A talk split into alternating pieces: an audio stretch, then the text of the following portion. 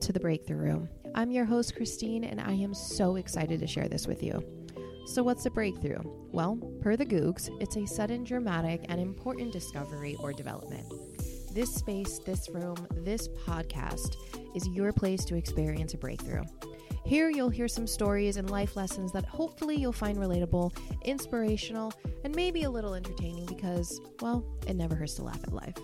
So, without wasting any more time, let's get started.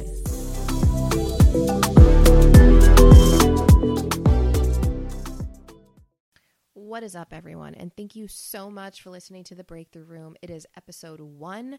And if you didn't know, it's because you probably skipped the intro, and that's kind of rude. But I'm your host, Christine.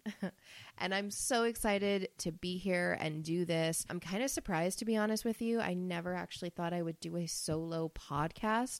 Uh, I do have intentions on actually bringing on guests, but today is just not one of those days.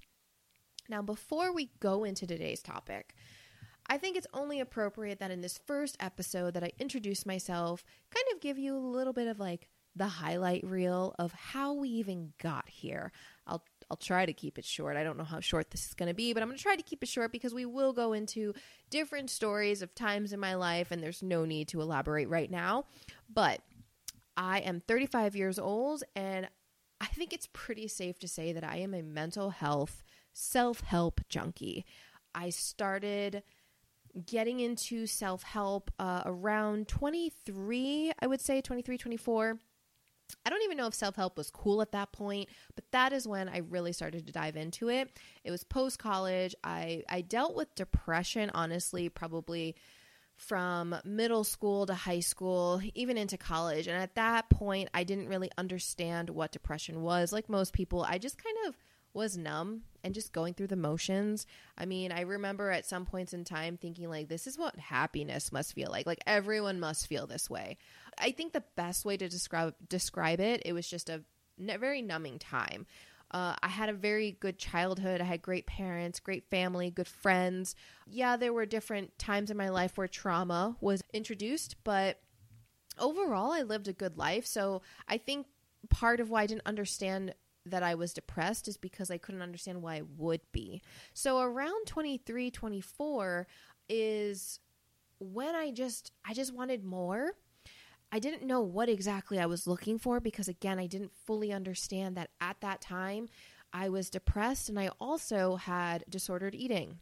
And I kind of began my self-help with, you know, the what was it? Oh gosh. Oh gosh, it's it's losing me. It's the positive Good Lord. The Secret. The Secret. I can't believe I forgot it. So, yes, so around that time, The Secret came out. That was a big deal, and everyone was all about it, right? So, I jumped on that bandwagon. But uh, I actually, in effort to get over, I'm not even going to call it a heartbreak because I will not give him that type of power, that piece of trash. But we'll just say at that time in my life, my feelings were really hurt, okay? But at that time, in my effort to kind of get over that and stop thinking about that person, I wanted to enter a bodybuilding competition. I I had a love for muscle, but like literally never saw the gym in my life. Hated the gym.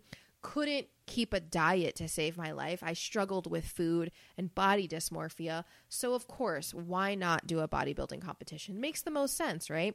I would never recommend this kind of treatment for anyone who is going through those mental battles, but it did work out for me in the end.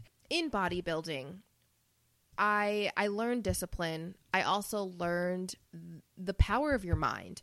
Uh, there are many times during during a competition prep where you just feel physically drained, then mentally drained, and nothing is fun but you keep going and you just have to keep going for the purpose of your goal.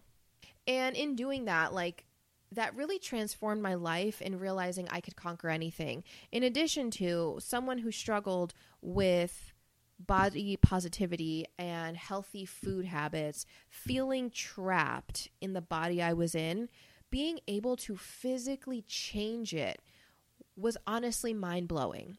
I think that was the first time where I realized the power of my mind and the power of my own inner capabilities is feeling at one point in time that I could not change this physical shell that I was in and I was able to shape it in the way that I wanted to.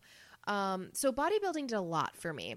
From that point on till about 2020, 2020, um, is when I would have when I was in in the bodybuilding world. I didn't always do shows, but if I wasn't doing a show, I was thinking about my next show eventually. Um, so I was very much still involved in that mindset, but it was a positive mindset for me. In fact, it was the thing that kept me going. I had different jobs here and there. Some I loved, some I didn't. Some I made decent money, some I could barely freaking pay rent. And bodybuilding kind of gave me that purpose, right? We always kind of talk about finding our purpose. Bodybuilding did that for me. It made me happy. I felt like I was doing better for my life, for my my mind and my health and my heart. And then I was also able to be a better person around other people because I just felt really good despite, you know, low carbs and shit. So while bodybuilding was a great piece of my life, truthfully, I still look back and I was probably kind of the best way I could describe it is just kind of going through the motions. My life was good, right? I didn't have anything to complain about, um, but I wasn't necessarily happy. And that was because I was living a life the way other people expected me to live a life, the way my culture expected me to live a life, the way my family, society, just I was going by everyone else's rules. I had moved to Arizona after college. I'd been there at this point for about 11 plus years. That was never my choice. I never wanted to be in Arizona, but I, I stayed in Arizona for other reasons, other people. I just kind of thought that I was supposed to have this very linear life. You go to school, you go to college, you get a career, you buy a house. In between that time, you find a relationship, you get married, you have children. That's what you're supposed to do. And that was the code I was going by. That was the life I was going by. And I was never fully happy. I was just going through the motions. So, January 2020, I decide I'm going to see a therapist. Now, I have seen therapists many times in my younger life, but I usually went for uh, specific reasons. I was depressed. There was some sort of trauma that I was trying to overcome. Much like other people, you kind of usually seek a therapist when you feel like life is unmanageable. This time, I, life was manageable, but I really wanted to understand why I did the shit I did, good and bad. I wanted to understand how I got in my way because I realized year after year I had the same goals. I wanted the same things and I never seemed to achieve it, but I didn't get it. Like I knew it was me, it had to be me, but I didn't understand how it was me. So that's why I started seeing a therapist. I literally showed up to my therapy sessions with a notebook and I would say, Okay, Lauren, these are my wins for the week. And I would go down the list of all the things that I thought I handled really well. And then I'd be like, all right, well, these are the areas that I'd like to improve. And I would explain to her the scenarios in which I thought I could do better, but I didn't know why I was sucking at it. And we would go through that. I literally treated myself as an experiment. So quarantine happens. I was living my best fucking life. Okay. I thrived in quarantine. First of all, I did not luckily have to worry about employment. I still kept my job. We worked remote. So I was fortunate in that sense. But truly, what quarantine did for me is it finally gave me a sense of peace because I was no longer living by anyone else's rules because I didn't have to. I couldn't. I couldn't leave my house. I couldn't see people. I didn't have to feel obligated to making plans or feeling bad that I was canceling plans. I didn't have to talk to anyone I didn't want to talk to. I literally could ignore the phone call and then call them back on my time. I remember at one point I silenced my phone completely, like all my alerts, all my calls. Like I would never know if anyone touched or if anyone contacted me by phone because everything was silence. It was beautiful. It was amazing. I mean, work was great because I'd answer your IM, question done. Like I didn't have to deal with anyone's drama. I didn't have to deal with anyone's complaints, anyone's negativity. I didn't have to support anyone in that space, in that negative energy type of space. I could just answer the question, and, you know, get involved when I need to. Boom, done, laptop closed. It was amazing. I remember in January, in the very beginning of January, I was in the car with my sister and I told her, This is the year I'm going to move. I don't know where, I don't know when. I had been saying I wanted to leave Arizona since I landed in Arizona. I, I don't know why something was in me that I was like, it's going to be this year. So time goes on, quarantine happens, summer happens. And I think I just kind of forgot about this idea of moving. Um, just kind of got complacent, really, especially like feeling at peace in my home. But August, I actually, let me backtrack. I had been talking about the idea of moving probably around March and there were just you know, I had a remote job, but it was temporary. There were still factors that I couldn't quite say, oh, I'm for sure leaving because, you know, job stability. You can't leave without that. But what I have right now, it's kind of flexible. I don't know when it's going to be unfle- inflexible. So around August, I remember specifically, I was driving in my car and I, something told me to just call my realtor and just tell her, like, hey, I want to sell my house. What do I got to do? It's exactly what I did. A month later, I had my house on the market on Labor Day and um, got an offer within 48 hours. And then a month later, I drove my ass cross country with my dog and my girlfriend, my girlfriend, like friend, friend, not romantic girlfriend, to Miami. And oh my God, that was life changing. So, first off, of course, you hear Miami and you're just like, well, of course, Miami was amazing. When you think of Miami, you think the beach, cocaine, clubs, and Cuban coffee. I could care less for almost all of that. I wanted the beach though. I'm not about the party scene. That's just not my thing. There was just something else. There was something else driving me to Miami, and I just decided to go. It was amazing. First of all, Miami is much more than clubs. It is much more than drugs. I jokingly say that, but we all know it's true.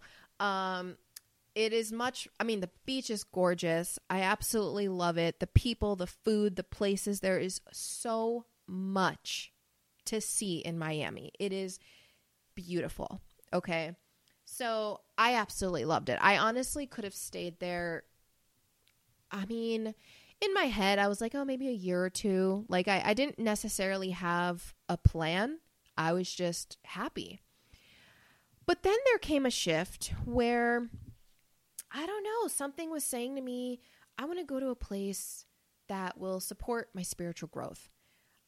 To be honest with you, I don't know what the fuck that meant at that time in life. Like, I just said it.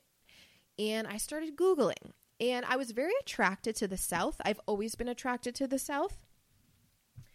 And so I settled on Greenville, South Carolina.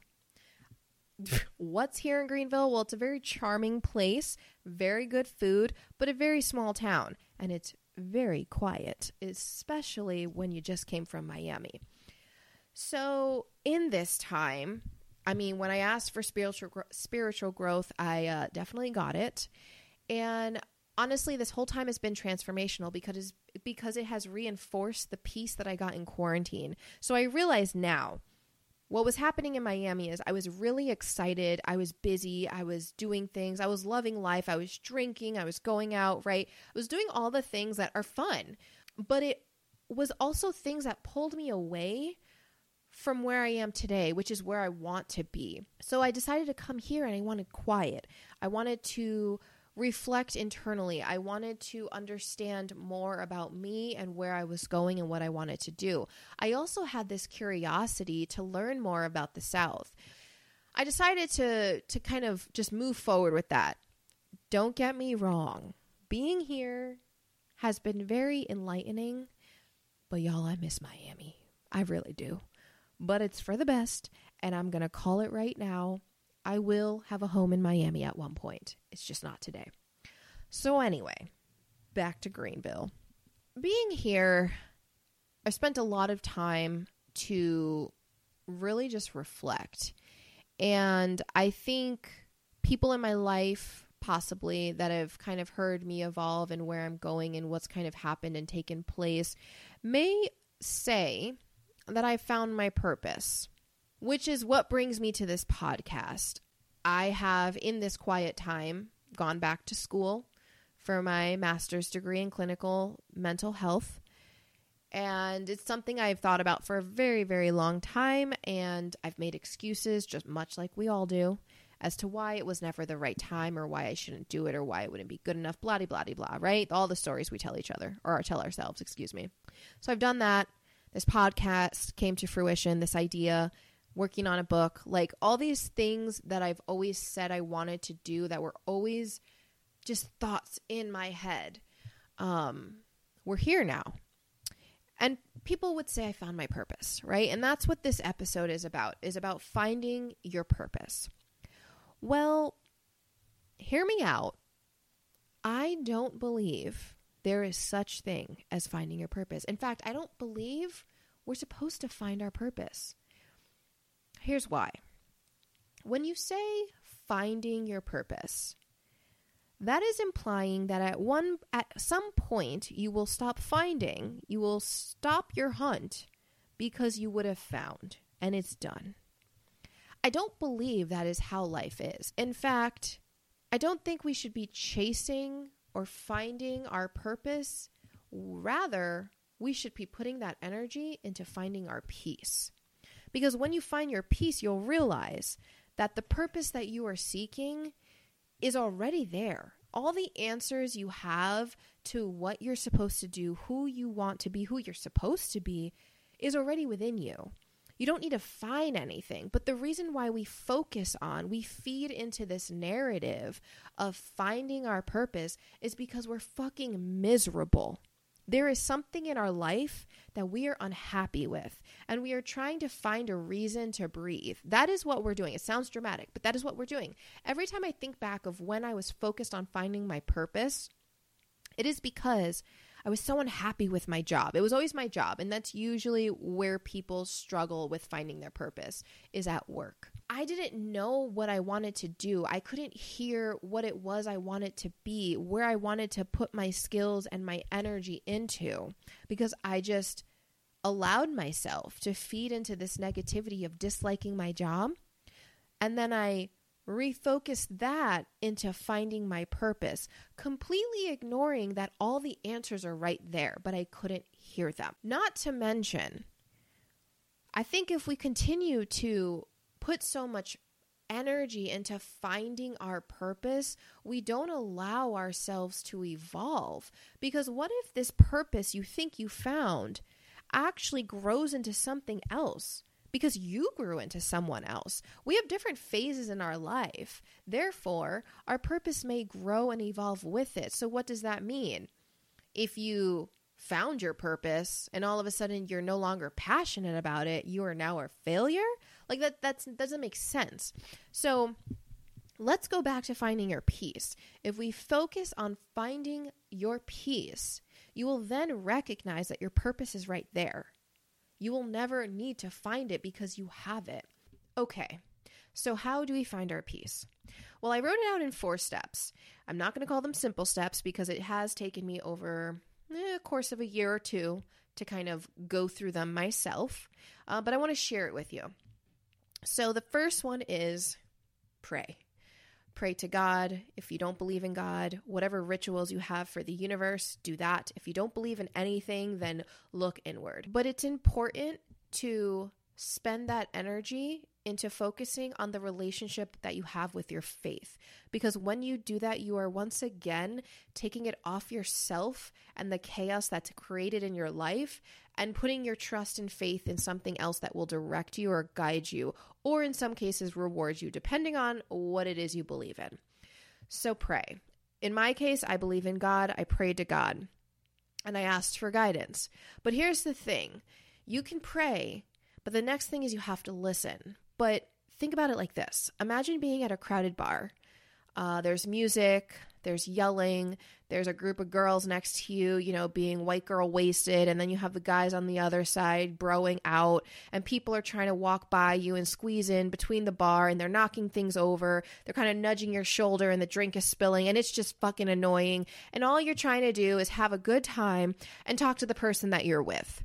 Well, if the conversation's important to you, and you can't hear them, what do you do? You go somewhere quiet. You find a different spot where people aren't bumping into you, where the music isn't as loud, where you can talk to that person, whatever it is you're trying to accomplish, you go somewhere else. That's the same with your mind and your heart. You need to declutter and detoxify all the shit going on. And some of that, that's the next step, is eliminating that toxicity. You need to eliminate the toxicity in your life from the relationships you have. Sometimes those relationships may just require boundaries. Sometimes you really just need to get rid of the people. That's up to you to decide. But you also need to not point the finger to everyone else and actually look at that within yourself. Because if we're talking in the example of people, you are accepting these people, you are attracted to these people. There is something within you that is not healthy that is bringing those relationships to you. Do not confuse that as bad things that happen to you are your fault. Some things that happen are beyond your control, and someone I just have to say this someone violating you, disrespecting you, um, completely taking advantage of you is not your fault, regardless of the scenario. My point is, we are attracted to certain people and we welcome certain behaviors because we just don't know how to operate differently but we need to look at that. Um, you also need to look at your own habits. You know, if you want to clear your debt or have a bigger savings, but you're constantly going on vacation and buying clothes and shoes and things you don't fucking need, well, that's counterintuitive to your financial goals. So you really need to take a hard look at the toxicity in the relationships you have in your outside world, but also within yourself. Now, sometimes we can identify that within ourselves, but identifying that and understanding where it comes from and knowing how to relearn behaviors, that's a whole different ballgame. I highly suggest you see a therapist and go to your therapist just like I did. Treat yourself as a science experiment. You just want to know how to get out of your fucking way. That's it.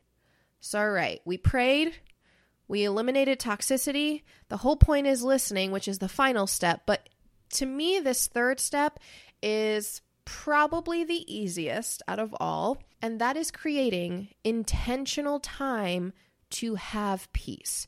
Meaning, give yourself five, ten minutes a day the more time you can give yourself, the better. The more frequent you could do it during the week, the better. If you can do it daily, the better you will feel, the better the results will come, the more clarity you will have. If you can do it every day, I would highly suggest that you do that. Create some kind of ritual. Maybe that's you meditate before bed, 10 minutes a day, or you journal before you start your day, or before bed, or in the middle of your day. Um, I like to, if I don't get to do any of my like journaling, my art, my walks, if I don't get to do anything like that, what I like to do is I wake up, I don't look at my phone, I play either very peaceful music or I play my sermons. And what I'm doing while I'm listening to that is I'm making my bed and making my coffee. Like I'm getting ready for my day and I'm not talking or distracted by anything that's chaotic. So that's something you could do as well. But the point is, you need to create intentional time that is strictly for yourself five minutes, 10 minutes, an hour, whatever you got. I suggest you don't share it with anyone. This is your self care moment. This is your peaceful moment. This moment is all about you. So, not every day is going to be easy. Not every intentional moment you have, you're going to feel relieved or, quite frankly, even at peace.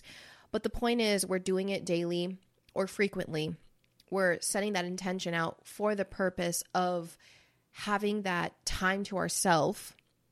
And when you have those moments, that is when you're going to finally be able to listen. That is when you are going to hear God advise you and direct you on what it is you need to do. That is when you're going to see the universe give you all your signs and answers.